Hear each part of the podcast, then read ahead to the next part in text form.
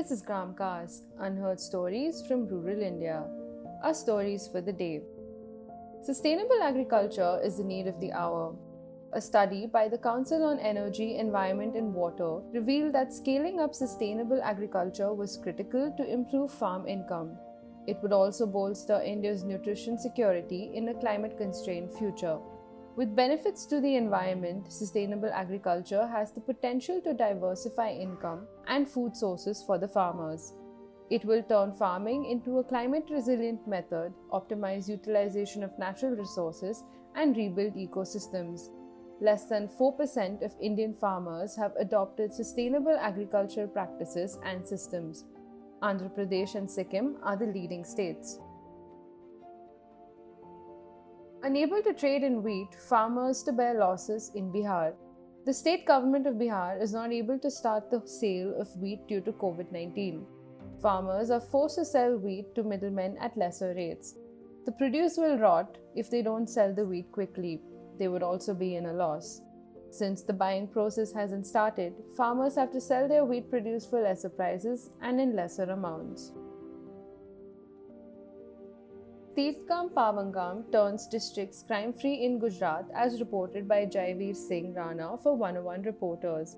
Of 33 districts in Gujarat, 25 are free of crime with the help of Tirthgam Pavangam, a government scheme launched in 2004.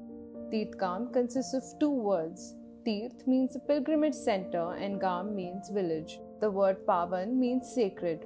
Since 2004, 976 villages have become Tirthgam in the state, while 343 are Pavangam. Tirthgam Pavangam aims to promote social harmony, unity, and all round development of the villages.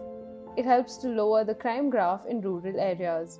According to a government notification on the Tirthgam Pavangam scheme, if any village is free from crime for a consecutive period of three years, it falls under the Pavangam category. Villages that hold crime free statuses for five years consecutively fall under the Tirthgam category. The crime free status is determined by checking police records of all villages in the states. Road accidents are not considered as crimes.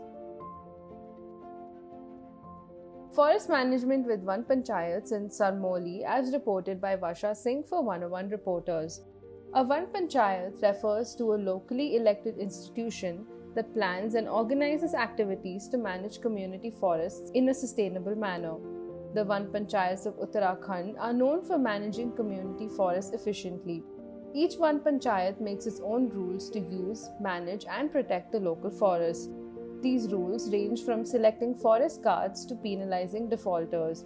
In Virdi's village of Sarmoli, the penalty fee can go from Rs 50 to Rs 1000. These Van panchayats also ensure that the forest resources aren't overused. All movement of villagers and their cattle in the monsoon from June to September is stopped.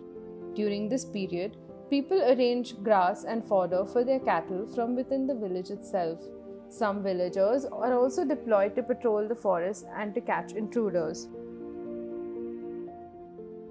Tune into our podcast tomorrow for more Indian anecdotes. Gramcast Unheard Stories from Rural India.